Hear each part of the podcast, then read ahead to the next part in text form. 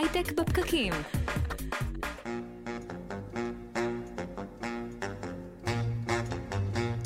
ברוכים הבאים לפרק נוסף של הייטק בפקקים. היום אנחנו מדברים על רגולציה של בינה מלאכותית. אנחנו כאן איתכם בהייטק בפקקים, מדברים על יזמות, סטארט-אפים, טכנולוגיה והעתיד. היום בעיקר על העתיד. אה, אני רועי טולדנו, הדר חי, שעובד על הסטארט-אפ שלו, שעוסק בהדפסת תלת מימד, ודי נעלמו עקבותיו, נמצא איתי ומעביר את השידור הזה, שלום הדר. אהלן אורי, אמרנו לא רק תלת מימד. איפה אתה? מה עוד? אני לא יודע, אני לא, לא ראיתי אותך כבר, אה, אני בעצם רואה אותך פעם בשבוע, שבועיים על התוכנית וזהו, אני לא, לא חש אותך ביום יום. כן, אה, בייצור באופן כללי. אוקיי, בסדר, זה משתנה, ומה קורה? אה, יהל אה, נפגשת איתך לפעמים? כן, כן, לגמרי. אה, ומתקדמים דברים טובים? מתקדמים דברים טובים, כן, לגמרי. אתה רוצה להרחיב או שאתה שומר על הסודיות הקלאסית שלך? אתה יודע, בסדר, הולך טוב. בסדר, ולא תיאמת עם השותפים לפני ששאלתי אותך את השאלות האלה. אז לפני שנתחיל, אה, נודה למי שלקח חלק בתוכנית ואפשר את השידור הזה, לטל חי ונירית כהן, אה, שמפיקים ועורכים את, הפרקי, את הפרקים. השידור הזה עולה בווידאו בפייסבוק לייב של כלכליסט וגיקטיים הסטארט-אפ, כפודקאסט בכל אפליקציות הפודקאסטים, ואנחנו גם תמיד מזמינים אתכם לפנות אלינו לקבוצת הפייסבוק, שנקראת גם היא הייטק בפרקים, שם אתם יכולים אה, להתעדכן על מיטאפים, אירועים, וובינארים, לשאול את חברי הקהילה שאלות גם אותנו. היום אנחנו מדברים על בינה מלאכותית, אנחנו מדברים המון על בינה מלאכותית בתוכניות שלנו, כי זה באמת הכוח המשמעותי ביותר שייעצב את החיים שלנו בעשור הקרוב, ככה לפחות אנחנו חושבים. Uh, ואנחנו כבר חווים בינה מלאכותית בשימוש ברפואה, בזיהוי קול, בפרסומות שאנחנו מקבלים, uh, בעוד כל מיני דוגמאות שבטח לא חשבתי עליהן כרגע. כן, אתה יודע, זה, זה משהו, הבינה מלאכותית בסוף זה אה, משהו שאנחנו מתחילים להרגיש אותו קורה, וזה אחת הטכנולוגיות שהולכות כנראה לשנות את העולם שלנו בכל כך הרבה מובנים, ואנחנו כנראה לא ממש יודעים איך, בגלל זה התוכנית הזאת היא מאוד אה, מעניינת בעיניי. לגמרי. אני, אני זוכר שהתארח אצלנו לפני שנה וחצי אה, ניר מאינטל, ודיבר, הוא אמר, הבינה המלאכותית הולכת לשנות את החיים שלנו כמו שהאינטרנט שינו את החיים, שינה את החיים שלנו. שזה מין שינוי כל כך גדול שאנחנו לא יכולים אפילו לדמיין אותו. אז כן. מהחוסר ודאות הזאת לדעתי אנחנו מתעסקים כל כך הרבה גם בבינה מלאכותית. Um, עכשיו, מעבר למה שזה כבר תופס, זה הולך לתפוס עוד יותר חלק בחיים שלנו בצורות שאנחנו, עדיין קשה לנו לדמיין, אם זה עוד יותר ברפואה, או גם כל מיני דברים מפחידים כמו uh, בינה מלאכותית שתחליט האם להראות ל-HR קורות חיים מסוימים או לא להראות, או אבחונים רפואיים שקובעים חיים או מוות, כמו שהיו לנו, דיברנו עם, אה, עם קלו שעושים את זה. אה, דירוג אשראי חברתי, כמו זה שמשמש בסין וקובע לאנשים אם הם יכולים לקבל הלוואות או יכולים לקבל, להתקבל לאוניברסיטאות. זה דברים מפחידים, ומהבחינה הזאת אני די שמח שבחודש שעבר הרגולטור של האיחוד האירופאי הוציא מסמך טיוטה ראשוני שנותן הנחיות לגבי שימוש בבינה מלאכותית, וזה הנושא שאנחנו הולכים אה, לדבר איתו, לדבר עליו היום. יהיו איתנו בתוכנית דוקטור אביב גאון, חבר סגל מבית הספר למשפטים שמתמחה באתיקה של בינה מלאכותית, ובהמשך גם נורית כהן אינגר, VP of Products של אה, Beyond Minds, ואנחנו כבר מתחילים עם דוקטור אביב גאון. שלום. שלום שלום, תודה שהזמנתם אותי. אני חייב להגיד שאני, אה, לא תמיד יוצא לי שאני כל כך מסכים אה, מה שאומרים, אז פה אני מסכים לחלוטין עם כל הניתוח שערכת. אולי למעט כוכבית אחת קטנה, שבדרך כלל כשאנחנו מדברים על רגולציה, ואנחנו בטח גם נעסוק בזה עוד שנייה, אז תמיד עולות שאלות עד כמה הדבר הזה נחוץ ועל האיזון הזה שבין רגולציה לחדשנות, ופה אני דווקא... ועד כמה הוא אפקטיבי גם. בעיה, כן. כמה גם הרגולציה הזאת אפקטיבית אה, לעשות את מה שהיא רוצה לעשות. חד משמעית, כן. ויש לנו, לנו תשובה לשאלה הזאת? תראה, אני חושב שיש לנו תשובה מסוימת אגב, אם אנחנו מסתכלים על הרגולציה של האיחוד האירופי בנושא בינה מלאכותית שפורסמה, שוב צריך להגיד באמת זו הצעה, יש חוקיות כמה שלבים בדרך, אנחנו בתחילת התהליך וכמו שאתם מכירים מהכנסת בישראל מתי שהיא פועלת אז תמיד שיש לנו הצעות חוק, אז ההבדל בין הצעת החוק לחוק שמתקבל זה לא תמיד, אה, לא תמיד אותו הדבר, ועדיין יש לנו כמה אינדיקציות, ואני חושב שהאינדיקציה הכי ברורה בעיניי לפחות לכך שהאיחוד האירופי לפחות מכיר בבעיה, זה בעצם בסעיפים שהוא קבע בתוך ההצעה הזאת, שקובעים איזושהי פרוצדורה או איזשהו מנגנון של להענקת תמריצים כדי לעודד חדשנות. אז מה פתאום אתה שם בתוך רגולציה להגנה על בינה מלאכותית או בתחום הבינה מלאכותית סעיף שעוסק בתרומה לחדשנות והמחקרים בחדשנות, למה אתה עושה את זה? כי אתה מבין שכנראה יש לך איזושהי בעיה. אז אני חושב שאנחנו רואים את זה וראינו את זה גם עם הרגולציה, נגיד האב הרוחני של הרגולציה בתחום הבינה המלאכותית, שזה ה-GDPR, למי שלא מכיר, התקנות הגנת הפרטיות שנכנסו לתוקף לפני, אני חושב, כן, לפני בדיוק, כמעט בדיוק שלוש שנים, אני חושב שזה היה מאי 2018, הוא שלוש שנים לאחר מכן, ועוד מתחילתן וגם היום מדברים די הרבה על זה שהרגולציה הזאת מאוד הקשתה על חברות לפתח מערכות בינה מלאכותית באירופה ובמדינות אחרות בעולם, אז אם יש כנראה איזשהו סעיף שאמור לעסוק בזה, כנראה שיש סיבה. כן, אני חושב שאירופה מפחדת מהבחינה הזאת לעכב את הסטארט-אפים שלה בזמן שמקומות כמו סין וארצות הברית אה, יעבדו תחת רגולציה אחרת ויהיו הרבה יותר חופשיים לעשות את מה שהם רוצים, והחשש הוא לפגוע בתעשייה של עצמה.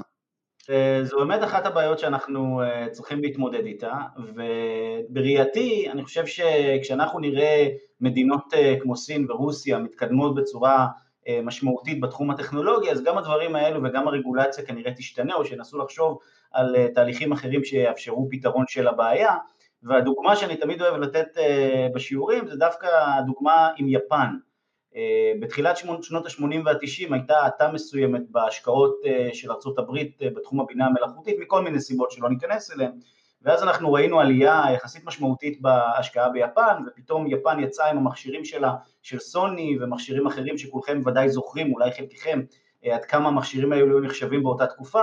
והדבר הזה, העובדה שיפן התקדמה ואולי לרגע פגעה בהגמוניה שהייתה של ארה"ב בתחום הטכנולוגי, הוביל את הממשל האמריקאי כן לחדש חלק מאותן השקעות, ואני חושב שכשאנחנו מסתכלים על מה שקורה היום עם סין ועם מדינות אחרות, הדבר הזה בהחלט מטריד את מנוחתם של מעצבי המדיניות בארצות הברית ובמדינות אחרות, והבעיה היא באמת אולי יותר רחבה ביחס שבין העולם המערבי לאסיה ומדינות אחרות בתחומים האלו, שבאמת אנחנו נמצאים במציאות שבה בצד אחד העולם המערבי לא מגביל פיתוחים טכנולוגיים, ובצד שני, סליחה, בצד אחד אסיה ומדינות אחרות לא מגבילות פיתוחים טכנולוגיים מטעמים כאלו ואחרים, וגם יש להם נגישות די משמעותית למידע ולדאטה, לעומת זאת בעולם המערבי יש הגבלות, האיחוד האירופי זה דוגמה אחת, אבל יש הגבלות במדינות אחרות, וכמובן גם יש שאלות ונקודות שעוסקות במה אני יכול לפתח, איך אני יכול לפתח,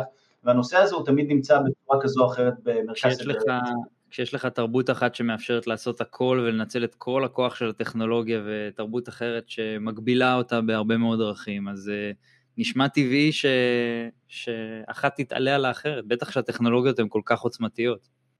אז זהו, אני לא, אני לא בטוח בזה, אני גם אגיד לך למה. תראה, בסוף חלק מאותן מדינות, הגופים שעסוקים בפיתוח הם גופים ממשלתיים. העובדה שבעולם המערבי, וזה עדיין המצב, בעולם המערבי הגורמים שמניעים את התחום הזה הם דווקא גורמים פרטיים ויש מגוון יותר גדול וכמובן לצד השקעה ממשלתית יש גם השקעה של גופים פרטיים, אני חושב שהדבר הזה כן עדיין מסייע ויוצר איזשהו איזון מסוים בין אסיה לבין מדינות המערב, שוב אני לא יודע אם זה יישמר, אבל אני מניח שיש לזה, שזה גם תורם כמובן לעובדה שעדיין מסתכלים על זה, העולם המערבי עדיין נמצא מוביל בכל מה שקשור לפיתוחים האלו. כלומר הוא מתווה, את ה, הוא מתווה את המדיניות של כל העולם, כי בסוף חברות סיניות גם רוצות למכור למערב, זה מה שאתה אומר. נכון, נכון, חד משמעית, נכון. אנחנו מסתכלים, הדוגמה של התקנות של הפרטיות באירופה, זו דוגמה מצוינת. שבסוף האירופאים מחוקקים איזושהי תקנה, אבל הלכה למעשה התקנה הזאת משפיעה לא רק על השוק באירופה, אלא על כל, כלל השווקים בעולם, וגם חברות סיניות כמו שיומי ואחרות שכן רוצות להשתלב בצורה כזו או אחרת באירופה ובארצות הברית, עדיין נדרשות בצורה מסוימת לעמוד באותן תקנות. אז המגבלות האלה יש להן אפקט רחב, וזו גם הסיבה שאנחנו עושים, אני מניח, את התוכנית הזאת, כי אם לרגולציה האירופאית לא היה אפקט על כל העולם, כנראה שאולי זה היה פחות מטריד אותנו. אז בוא נדבר רגע על התקנות, מה הם בעצם? אני רוצה שנייה לחזור אדר ל-GDPR ולהשפעה שלו היום, כי אני חושב שיש פה תקשורת מעניינת בין אה, דאגה ציבורית, שבסופו של דבר מובילה לחקיקה, החקיקה משפיעה על החברות, והתהליך לא מסתיים שם, אלא גם שהוא נמשך.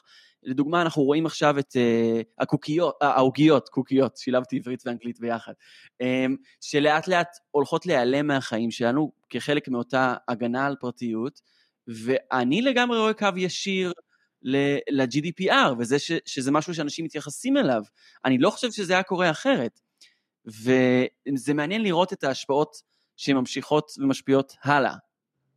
חד משמעית, אני חושב שזו תמיד גם איזושהי סוגיה, ותרשה לי לחזור אולי קצת אולי לתיאוריה של המשפט, או בכלל, אתה יודע, תפיסות בסיסיות בעולם משפטי. אנחנו מסתכלים על היחס שבין משפט לטכנולוגיה, וזאת שאלה שתמיד מטרידה גם אותי וגם אחרים, צריך להבין שבסוף אה, יש איזשהו איזון וככה יחסים אה, אה, מסוימים בין, בין השניים, למה הכוונה? בדרך כלל כשאנחנו רואים הסדרה משפטית, הסדרה משפטית יכולה להגיע גם כתוצאה מאיזושהי החלטה של הממשל שחושב שיש איזושהי בעיה שצריך לטפל בה, אבל לפעמים זה גם מגיע מהחברה, כלומר אנחנו כחברה באים לממשל, במרכאות באים, אבל יש איזשהו סוג של חששות ולחץ ציבורי שמשפיע על הממשל להוביל כל מיני תהליכים. אז הנושא של פרטיות בעיניי זה דבר שאולי התחיל באיזושהי צורה באמת מהתפיסה או מאיזשהו רצון של המדינות והממשל, הממשלים להגן או לפתח איזה שהם כלים שיגנו לפרטיות, אבל היום בעידן הקורונה, בין היתר על סמך כל מה שאנחנו עברנו, שוב לא רק מדינת ישראל, אלא העולם כולו עבר בשנה האחרונה עם ה-contact tracing ועם כל מיני היבטים אחרים, אז גם הציבור פתאום נהיה מודע יותר לאפשרות שמישהו עוקב אחר בפלאפון. עכשיו העובדה שהציבור מבין את זה וחלקים רחבים בציבור מבינים את זה גם יוצרת איזושהי אהדה מסוימת כלפי רגולציה מהסוג הזה כי הם אומרים למה שאנחנו לא נפקח, למה שהמדינה לא תפקח אז אני חושב שבמובן מסוים זה אולי יכול להתחיל לפעמים בממשלה אבל הלחץ הציבורי שאנחנו רואים היום בחלק מהתחומים האלה ולפחות גם אם לא לחץ המודעות שיש לחלקים רבים בציבור למה שעושים עם המידע שלהם ולאפשרויות שאפשר לבצע עם, ה, עם השימוש בדאטה שלהם, הדבר הזה יוצר איזושהי נכונות גם מצד הציבור אה, לקבל אה, אה, רגולציה מהסוג הזה.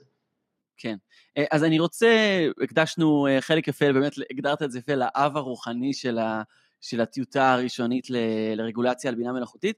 אני רוצה לחזור חזרה לבינה מלאכותית ולעזוב את ה-GDPR. בוא כן, נצטרך קצת... על ה-GDPR, זה כבר, זה אני, כל, כל קורס אני אומר, די, אני כבר לא יכול לדבר על ה-GDPR, אבל כן.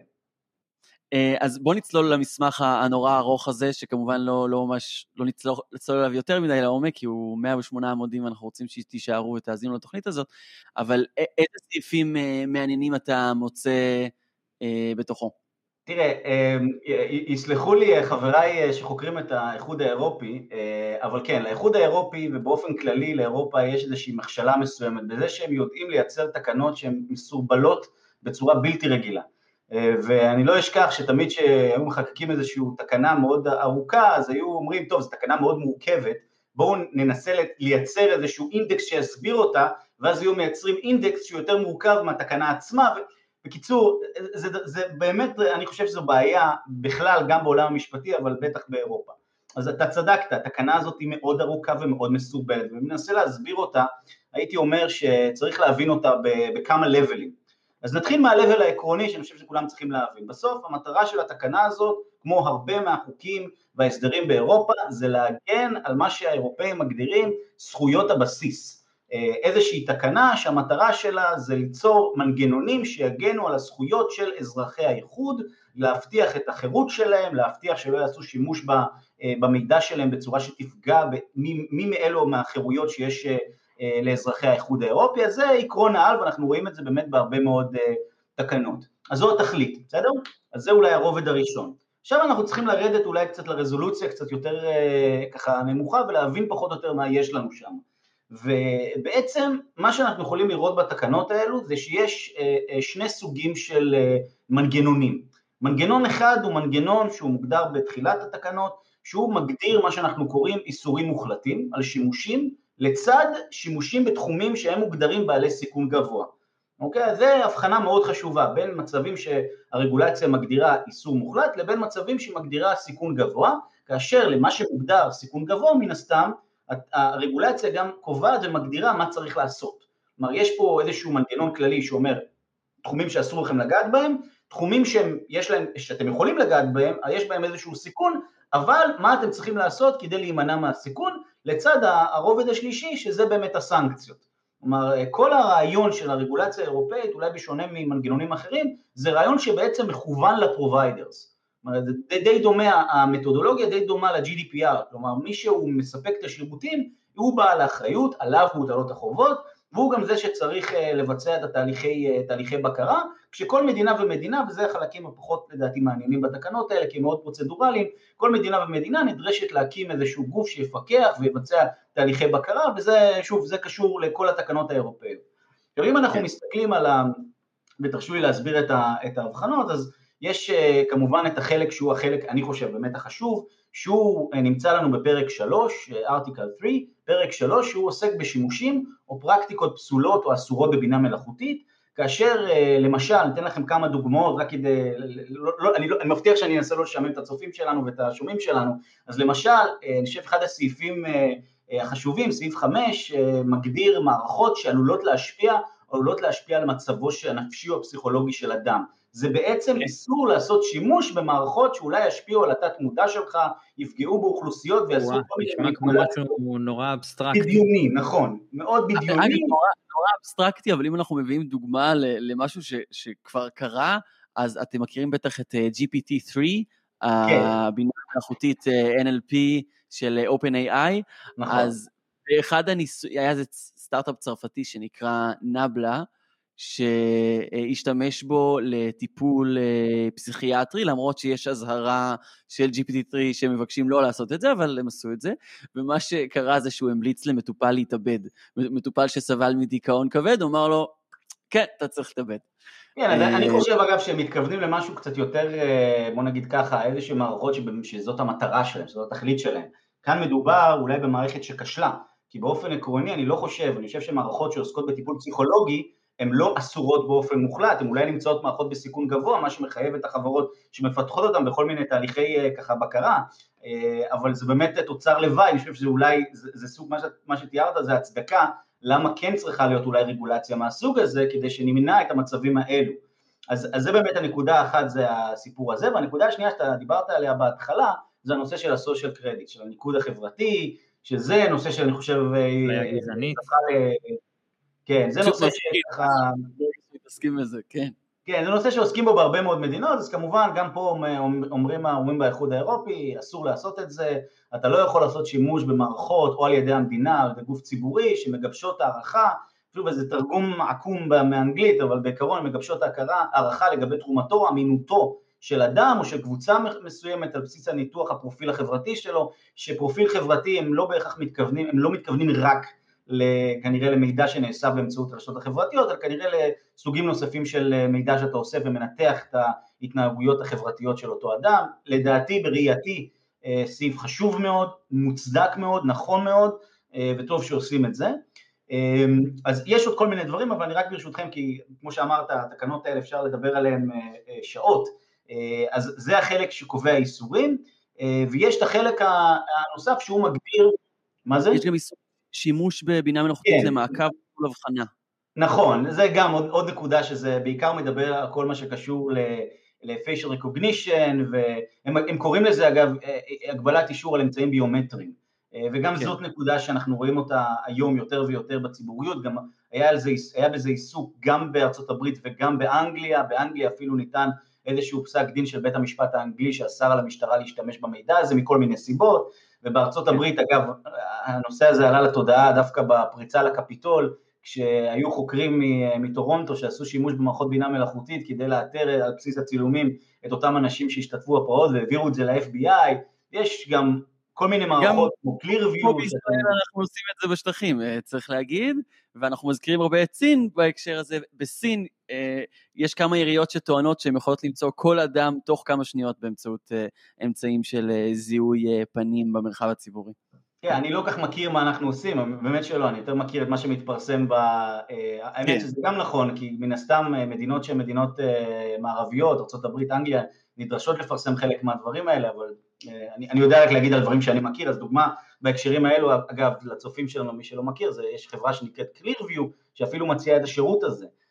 אז בהחלט אם אני הייתי מנהל של קלירוויר הייתי מאוד מוטרד מהתקנות האירופאיות כי יכול להיות כן. שיהיה בהם איזה שהן הגבלות על האפשרויות שהם מבצעים היום. אבל זה בעיקרון החלק שמדבר על איסורים.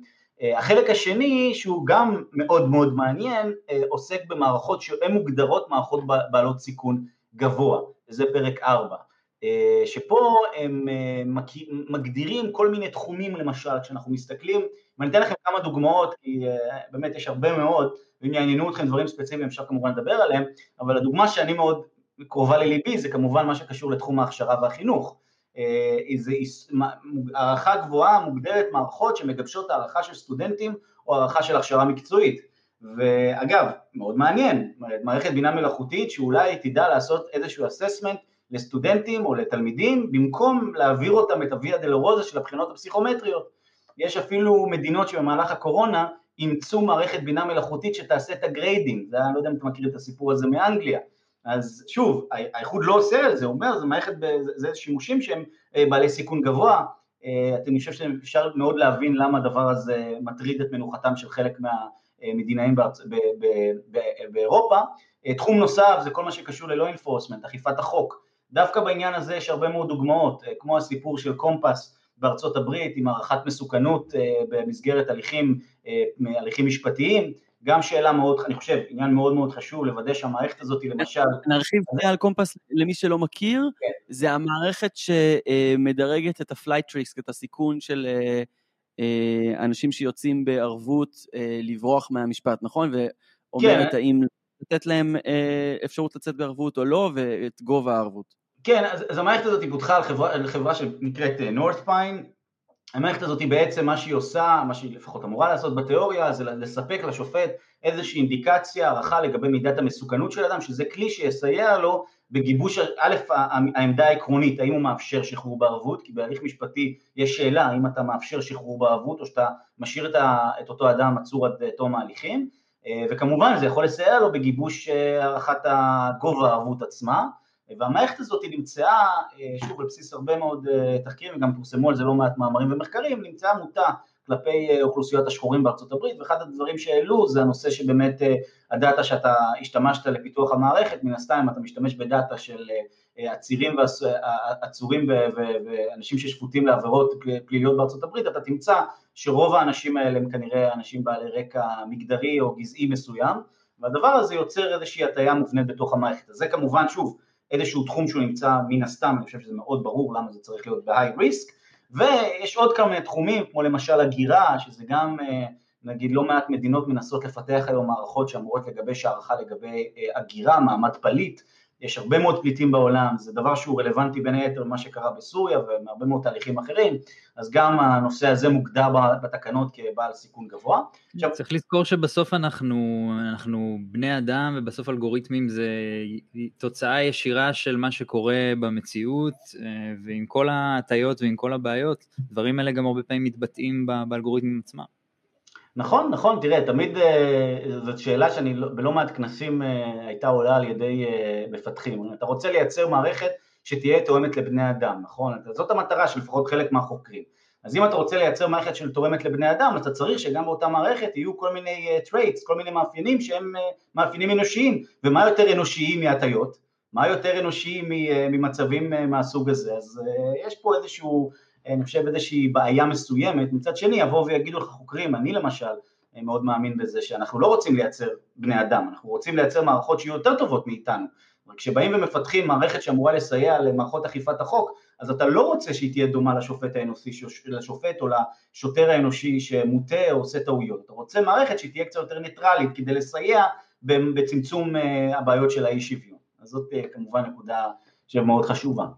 והרובד השלישי שאיתו אני גם, אם תרצו אני אחר כך יכול להרחיב בעוד כל מיני דברים, אבל רק כדי לסגור את הנקודה הזאת, אחרי שהגדרנו מה התחומים המסוכנים, אז החלק השלישי בתקנות בעצם הוא החלק אני חושב המשמעותי והחשוב, הוא קובע, אוקיי, הגדרתם שאתם נמצאים בתחום מסוים, מה עליכם לעשות, וכשאני אומר עליכם, זה מה החברות צריכות לעשות.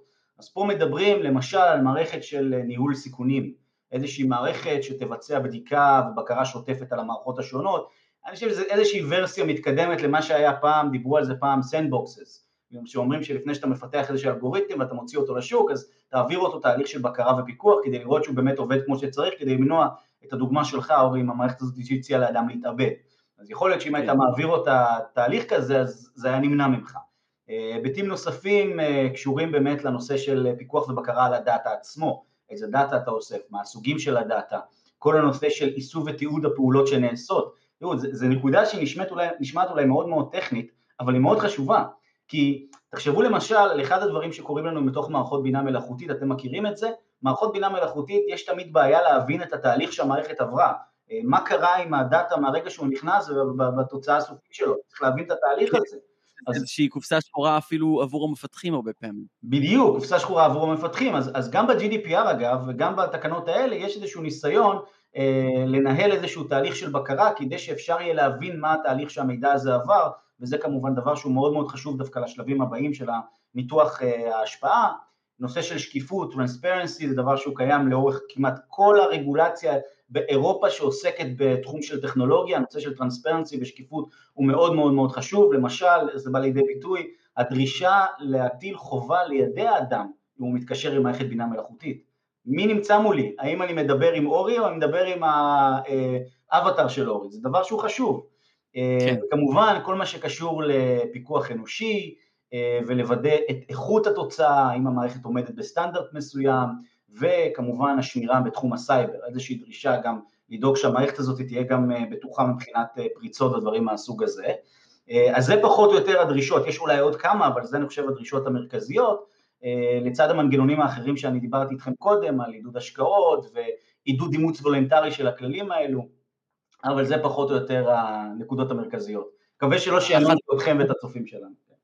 הם צריכים לדעת את זה, כי, כי זה משהו שהוא יגביל את אחד הכוחות הכי משמעותיים שישלטו על החיים שלהם, אז, אז גם אם זה טכני, זה משהו ש, שחייבים לעקוב אחריו. אני אהבתי את אחת התקנות שאמרו שכאשר מי ש... ש כשיוזרים משתמשים במשהו שמאחוריו עומד בינה מלאכותית, אז צריכה להיות איזושהי אזהרה כזאת שמזכיר קצת את ה... את ה... איסורי, את האזהרות על סיגריות. אהבתי את ההשוואה הזאת. האמת שאני לא חשבתי על ההקבלה הזאת, הקבלה מעניינת. הקבלה מעניינת. אגב, גם זה, רק שתבין, זה לא התחיל באיחוד האירופי הדוגמה הזאת, דווקא התחילה אחרי הבחירות בארצות הברית, כשלא מעט מחוקקים מקליפורניה באו ואמרו, רגע, מה פתאום הבוט הזה הוא, איך אנחנו נדע שהבוט הזה הוא אמיתי וזה, אז היה איזשהו ניסיון לחוקק חקיקה שת, שתקבע את זה שצריך להגיד שזה בוט וזה לא בן אדם, או משהו מהסוג הזה, כן. אה, דוקטור אביב גאון, חבר סגל בבית הספר למשפטים שמתמחה באתיקה של בינה מלאכותית, תודה רבה לך על הסקירה הזו של הדוח, אה, ואנחנו הולכים להמשיך להבין איך זה הולך להשפיע פרקטית כבר בשנים הקרובות על מי שמפתח את הטכנולוגיות האלו, ואנחנו ממשיכים עם אה, נורית כהן אינגר, VP product של BeyondMinds, שלום נורית. אהלן, מה שלומכם? כיף להיות. בסדר גמור. הכל טוב. אה, כיף שאת כאן. שמעת את השיחה עם אה, דוקטור אביב גאון על אה, כל ההגבלות, שאומנם זה עדיין בטיוטה, זה עדיין לא סופי, אבל אני מניח שזה משהו שמסתכלים עליו בתעשייה בשביל לבחון לאיזה כיוונים להמשיך ולהתפתח ולאלה כיוונים לא. היו כמה סעיפים שאמרת, וואו, זה משפיע לי על העבודה היומיומית? אה, בהחלט, בהחלט. אני חושבת שאיך הרגולציה פוגשת את העולם האמיתי, בעיקר את הצד העסקי שלה, זה משהו שבהחלט אה, אפשר לדבר עליו הרבה. אה, אני חושבת שיש שם הרבה מאוד סעיפים בדוח הזה, ואפשר היה לחשוב שחברות שהן מספקות בינה מלאכותית אמורות להילחץ מאוד מה, מהתהליך הזה. אה, אני חושבת שהוא בהחלט יאט את תהליכי אה, קבלת המערכות מצד הלקוחות שלנו, אבל מצד שני אה, הוא הולך גם לאפשר ללקוחות שלנו להבין יותר טוב מה הם מקבלים, קצת פחות לפחד מזה, ואני מאמינה שזה דווקא צעד מאוד מאוד בריא לעולם הזה של פיתוח מערכות AI. את אומרת הלקוחות שלנו, ואנחנו לא לגמרי מכירים את BeyondMinds, את יכולה לספר לנו טיפה על הפעילות שלכם? אה, בהחלט. אה, אז קודם כל BeyondMinds אה, היא מפתחת אה, פלטפורמה, שבאמצעותה אנחנו מביאים בצורה מאוד מהירה פתרונות ללקוחות שלנו, שהם פתרונות שהם רק מבוססים על בינה מלאכותית, זאת ההתמחות שלנו. הפתרונות שלנו, הייחודיות שלנו, הטכנולוגיה הייחודית שלנו מאפשרת לנו לייצר פתרונות שהם משתנים לאור המידע של העולם האמיתי, זאת אומרת אנחנו לוקחים את המודל שאנחנו מפתחים במעבדה, יש איזושהי מעטפת אקו סיסטם שהמודל נמסר ללקוח בתוכו והמודל יודע גם בצורה רובסטית להתמודד עם מידע משתנה, להציף את הסטיות שיש במידע בזמן אמת ולתקן את עצמו בצורה אדפטיבית כדי להשתפר ולהתמודד. אתם בעצם מפתחים מודלים של בינה מלאכותית עבור לקוחות, נכון? נכון. מודלים של בינה מלאכותית עבור לקוחות, המודלים משתנים לעולם הפיננסי, לעולם התעשייה, לעולם הביטחוני, יש הרבה מאוד לקוחות שהם, כל אחד יש לו את המודל שלו, ככה זה בעולם ה-AI, כל אחד יש לו את החבילה שלו. ואיך באמת אתם מסתכלים על הרגולציה, איך, איך הדבר הזה משפיע על הצורת חשיבה שלכם? כן, אז, אז תראו, אני חושבת שאפשר להתחיל פה רגע מהקל אל הכבד, אוקיי? הקל הוא שצריך לשלב הסברתיות במודלים. זה, זה, זה נושא מאוד מאוד פשוט, זה כבר משהו, זה אלמנט בסיסי שיש כבר כמעט בכל אה, מערכת, בוודאי במערכות שאנחנו מייצרים. אה, ההסברתיות היום היא מאוד אה, מפותחת, אמנם היא לא מקיפה באופן מלא את כל המודל והיא לא יכולה לאפשר את כל הפינות שלו, אחרת זו לא הייתה למידת מכונה, אבל יש פה איזושהי התפתחות מאוד מטאורית בשנים האחרונות של התחום הזה שנקרא הסברתיות, explainability, ובעיניי זה עניין מנדטורי, כשמספקים מוצר שהוא מבוסס על AI או פתרון שהוא מבוסס על AI, explainability צריך להיות חלק ממנו. איפה, איפה זה כבר בא לידי ביטוי? בכל פתרון שאנחנו מייצרים אנחנו משלבים תהליך של explainability, המודל רץ, הוא מספק פרדיקציה, הוא מספק איזושהי חיזוי, לצד החיזוי יש מצד אחד את כמה המודל בטוח או לא בטוח בעצמו, אנחנו קוראים לזה uncertainty, כן. ואת ה-explainability, מה המקור או, או הסיבה שהמודל בחר את מה שהוא בחר. Mm. בצורה שהיא כמובן, היא משטיחה את הבעיה, האקספלנביליות לא יכולה להכיל את כל הרבדים של המודל, שהוא בכל זאת יהיה black box, אוקיי? זאת אומרת, אבל מה הפרמטרים שהשפיעו בעצם על ה... מה אותם פיסות מידע ש... והקורלציות שבעצם השפיעו על המודל? נכון? בהחלט.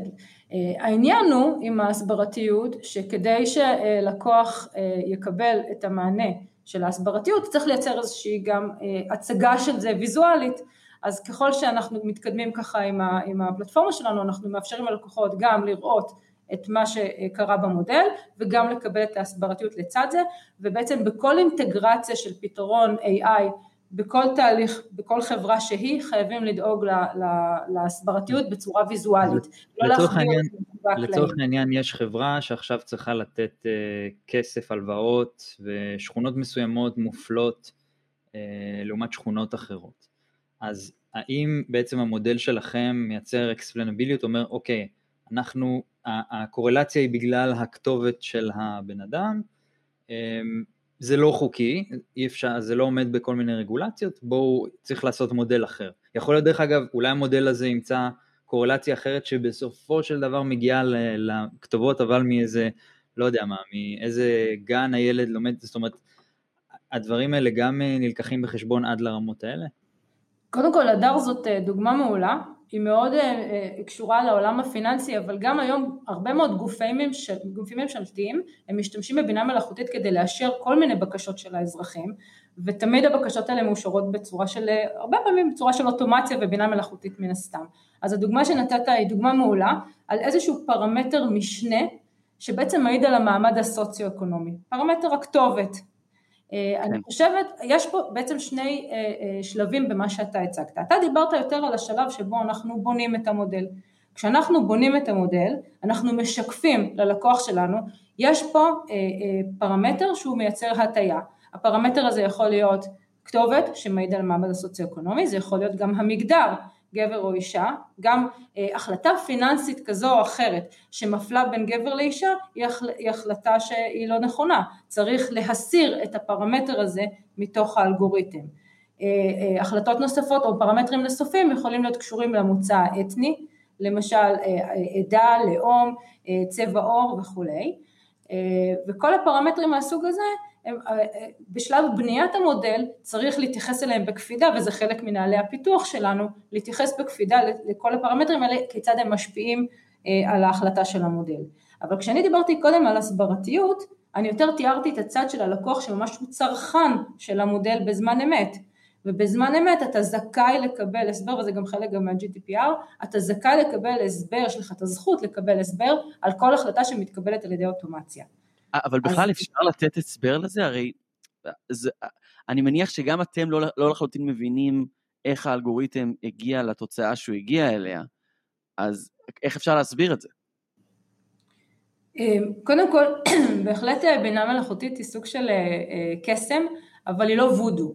יש מאחורי האלגוריתמים שלא פשוט להסביר אותם, כמו שאמרתי קודם, ההסברתיות משטחת את ההסבר, היא לא מסבירה את כל הרבדים העמוקים של רשת עמוקה, היא לא יכולה להסביר מיליונים של פרמטרים, אבל היא כן. יודעת להסביר למשל מה כל שכבה ברשת, על מה כל שכבה ברשת אחראית, איזה פרמטרים הם בעיקר תרמו או לא תרמו ההחלטה של האלגוריתם, אפשר לייצר אה, איזושהי אה, מעטפת הסברתית יחסית פשוטה לבעיה שמתמקדת באמת בעיקר ולא במאות של הפרמטרים שנכנסו לתוך הבעיה הזאת. השאלה אם, השאלה אם אלגוריתם לא יכול פתאום למצוא איזשהו פרמטר שהוא לכאורה זניח ומאוד ואולי חוקי, אבל בסופו של דבר אם אתה עושה את ה-reverse engineering אתה מבין שבעצם האלגוריתם הזה הוא כן מצא את, הקור... הוא כן מצא את הדרך בעצם לייצר את, ה...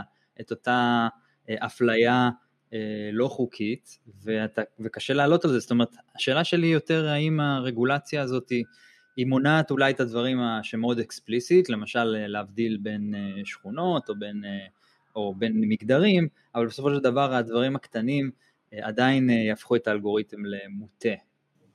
מעולה, אני אספר לך ממש על דוגמה אמיתית. אה, אה, איזושהי בעיה שעבדנו עליה בעבר, יש את אה, קוד בית החולים שהחולה נמצא בו. עכשיו, זה פרמטר שהוא מאוד, לא היית מדמיין שהוא פרמטר שיכול להוות בסיס לאפליה, נכון? אבל בוודאות המיקום של בית חולים זה מציין אם זה פריפריה או לא פריפריה, וזה בהחלט יכול להעיד על איזושהי הטיה שיכולה לקרות. עכשיו, אם הפרמטר הזה היה שולי בתוך הבעיה, מה זה שולי? 0.01 אחוז מהבעיה זה שולי. אז אם הפרמטר הזה כדוגמה, אם הפרמטר הזה היה שולי אז לא היינו מייחסים לו חשיבות, אבל ברגע שהפרמטר הזה פתאום תפס נפח מאוד מאוד גדול באקספלנביליות של תהליך בניית המודל וזיהינו שיש פה פרמטר שהוא כופה את, את ההחלטה בצורה מאוד מאוד מטה, אז מראש מוצאים את הפרמטר הזה ועכשיו אני אדגיש, במחיר של מודל פחות טוב. כן. הרעיון הוא בתהליך בניית המודלים, כמו שאנחנו כרגע תחת ה framework הזה שאנחנו מפתחים של Responsible AI, של כל הרעיון של גם להתאים את עצמנו לרגולציה, אבל גם באמת להביא, להביא אה, בינה מלאכותית אחראית, אז הרעיון הוא שהרבה פעמים הסרה של אה, פרמטרים יכולה לפגוע בביצועים של המודל, לתת מודל פחות מדויק. יש ניגוד אבל עניינים... זה עדיף על פני מודל שהוא מייצר סקנדלים כמו הטיה אה, ואפליה. כן. אבל יש ניגוד עניינים מובנה בצורך של העסק בעצם לשמור על עצמו, לעשות את המודל חוקי, לבין בעצם הצורך שלו לעשות אותו מדויק ולהצליח עסקית, זאת אומרת, בסופו של דבר, אם, אם, אם זה חוקי, אז השאלה היא, וזה כאילו אולי קצת משפיע, וזה קצת מודל גזעני, והוא, והוא כן עובר את, ה, את הרגולציה, האם אין מוטיבציה מאוד מאוד חזקה לעסקים פשוט להעלים, להעלים עין בהקשר הזה?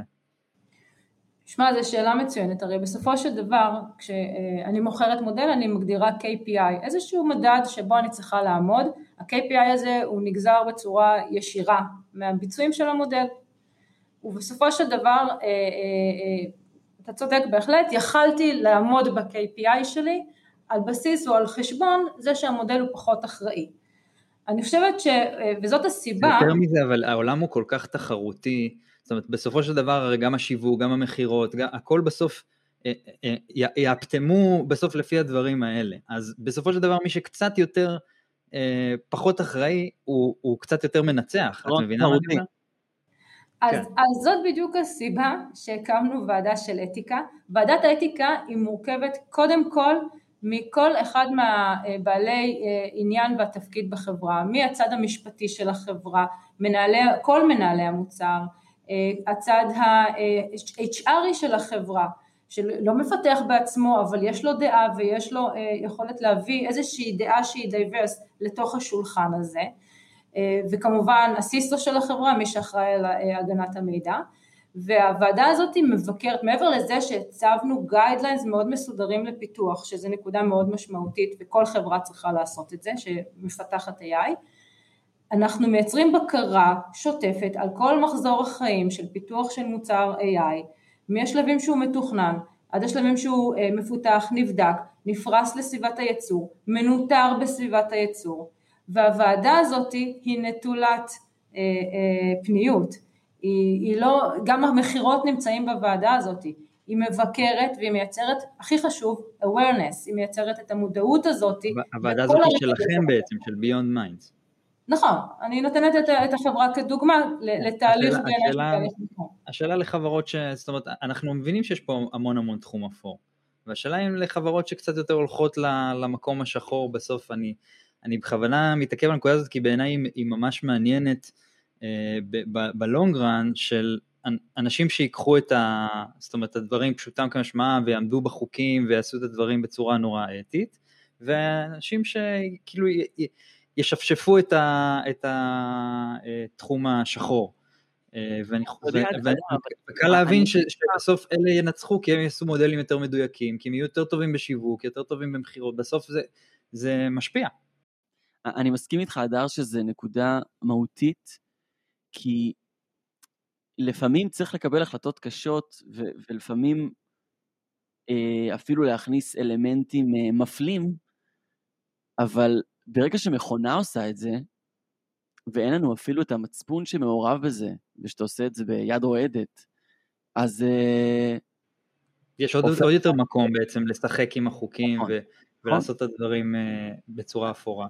אז האמת היא ש... אני חושב שלא נכון בכלל לתת לחברות להשגיח על, לחתול להשגיח על השמנת בהקשר הזה, זאת אומרת חברות בסוף צריכות לעבוד נגד האינטרס העסקי שלהן, וצריך להיות פה איזשהו גורם שהוא מסנן בצורה, או, או, או ענישה שגורמת למודל, לאינסנטיב העסקי להיות פחות, אה, פחות מעניין לעשות כן. את הדברים האלה.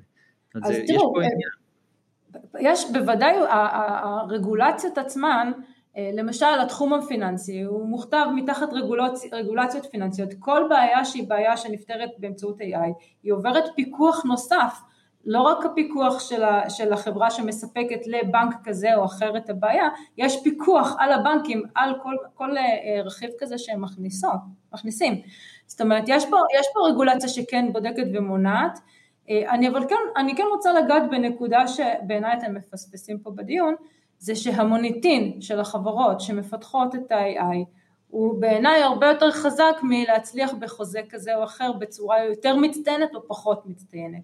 בסוף אני חושבת שבכלל אה, אה, כל בעיה שאני פותרת ללקוח זה סוג של partnership. אה, אני באה ואני מסבירה לו את הרעיון מאחורי ההטייה כמו שאני פוגשת אותה או בנתונים או במודל שלו ואני מסבירה לו את הסיכונים שהוא לוקח אם הוא משאיר פרמטר כזה או אחר יכול להיות שזאת בחירה שלו והעמידה שלו למול הרגולטור שלו, אבל גם המוניטין שלי כחברה שמספקת בינה מלאכותית אחראית עלול להיפגע.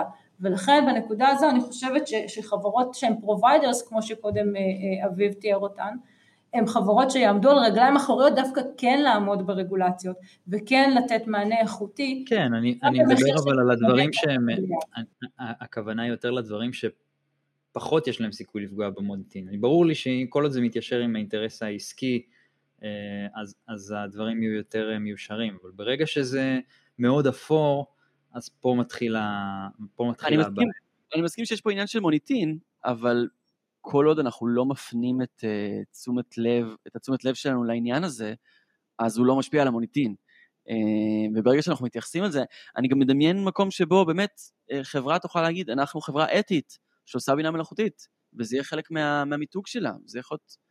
אה, אם תרשו לי לקפוץ לדיון, כי נשארתי ככה לשמוע גם את השיחה שלכם, כי היא מאוד מעניינת. אה, בכלל, כי נגעתם בנושא שהוא אה, מאוד מאוד רלוונטי לשיח, שזה החלק בין אתיקה למשפט, ומה אמור להיות מה. אני חושב שאולי בשונה מדעתכם, בדעתכם, אני חושב שאתיקה זה כלי שהוא מאוד מאוד חשוב, ולפעמים הוא יותר חשוב מההליך המשפטי.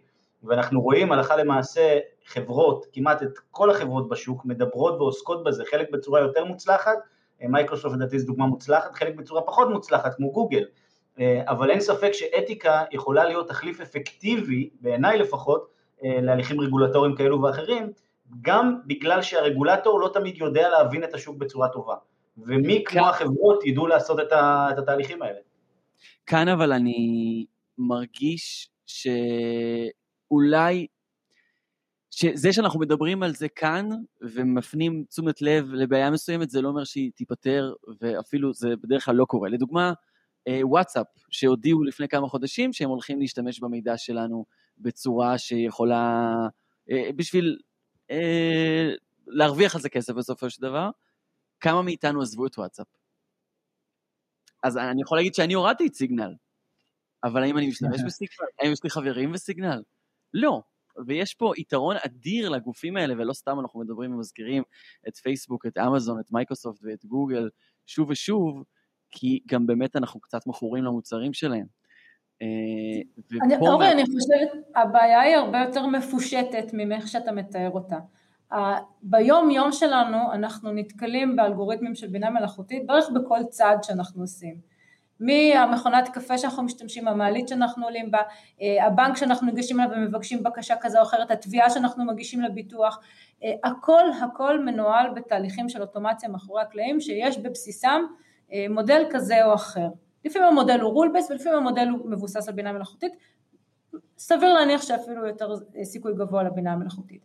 זה אומר שכל צעד שאתה עושה ואתה לא מודע לזה ודיברנו על זה קודם כשאמרת הכי מצא חן בעיניי שיודיעו לי שאני, שאני תחת בינה מלאכותית כרגע אז כל הזמן אני אקבל את ההתראה הזאת. תרשה לי להודיע לך שאתה תקבל אה, קוקיות, איך קראת להם? תקבל קוקיות אה, על, על בינה מלאכותית אה, בערך על כל צעד שתעשה. ועכשיו העניין הוא כמה באמת אנחנו כסוסייטי, וקצת נגעתם בזה בסוף השיחה שלכם אביב, כמה אנחנו כחברה נקפיד אה, לדרוש ולתבוע את ההתקדמות של הרגולציה, וכמה אנחנו כחברה נקפיד לצרוך את הבינה המלאכותית הזו, שכמו שאמרתי בכל צעד נצרוך אותה, בצורה שהיא, אה, אה, בצורה שהיא הוגנת כלפינו ואנחנו נדאג להוגנות הזו, אוקיי? אז יש פה איזשהו צעד, אפשר, אפשר להאשים את החברות שמפתחות, ה providers, את החברות הגדולות שבכלל עושות גם לא, שימוש. אני, אני לא סומך עלינו, אבל אני לא סומך עלינו, על, על בני האדם שהם בסוף הם, הם, הם כאלה אישויות מוטות, שבסוף משתמשות במוצרים, גם אם הם לא אתיים וגם אם זה, וגם אם פייסבוק עושים עליהם חרם, אחרי זה חוזרים להשתמש כי פשוט אנחנו קצת מכורים. אז, אז פה, פה אני כאילו מתלבט, האם, האם זה שיש אתיקה, זה, מדברים על זה מצד אחד, מצד שני אה, לא תמיד מצליחים ליישם את זה. אני מסכים איתך, אדר, שיש פה ניגוד אינטרסים מובנה ובמקום כזה צריך, אה, צריך התערבות של רגולטור, אה, ואיזה יופי שזה מה שקרה. בדרך כלל רגולטור מתעורר אחרי שכבר יש בעיה ואנשים אה, מתו, ובמקרה הזה זה יחסית בשלב מוקדם. אה, האמת היא שלא חסרים אה, סקנדלים ומקרים שנכתבו בדם של אירועים לא נעימים שקרו בהקשר של אי הכלה, של חוסר הוגנות, של אפליה, בהקשר של, של תהליכים של אוטומציה. אני לא חושבת שחסרות דוגמאות לעניין הזה. אה, יחד עם זאת, אה, גם מצד שני אני יכולה לטעון ולומר שכרגע יש עשרות של רגולציות אה, טיוטה שמונחות ואף אחת לא אושרה.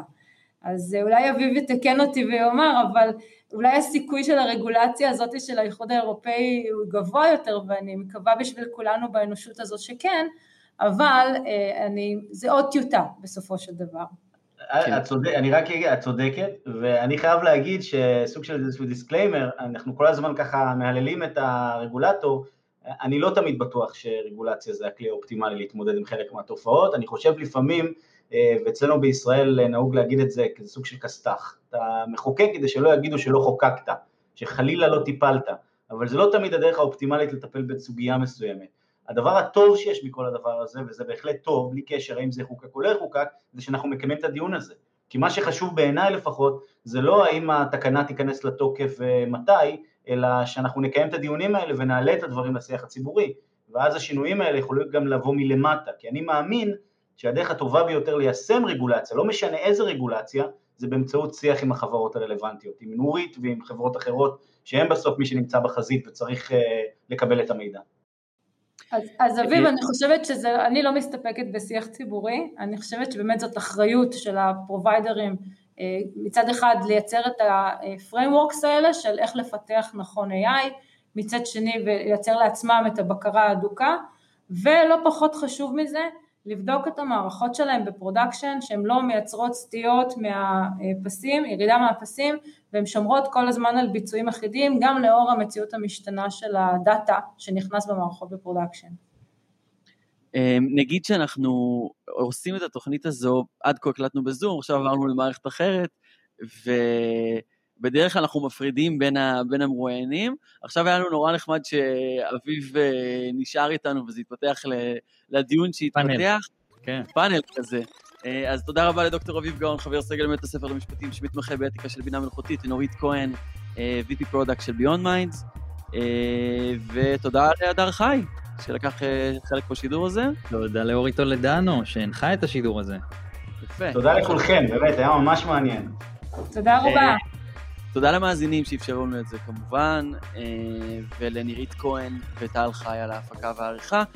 ונגיד שאם אתם אוהבים את התכנים שלנו ומרגישים שאתם מרוויחים מההאזנה, אז אנחנו נבקש מכם להעביר את זה הלאה, אולי אפילו להמליץ עלינו, לדרג אותנו באפל פודקאסט בחמישה כוכבים, זה יגרום לעוד אנשים להאזין. אנחנו הייטק בפרקים, ואנחנו נשתמע בפרקים הבאים.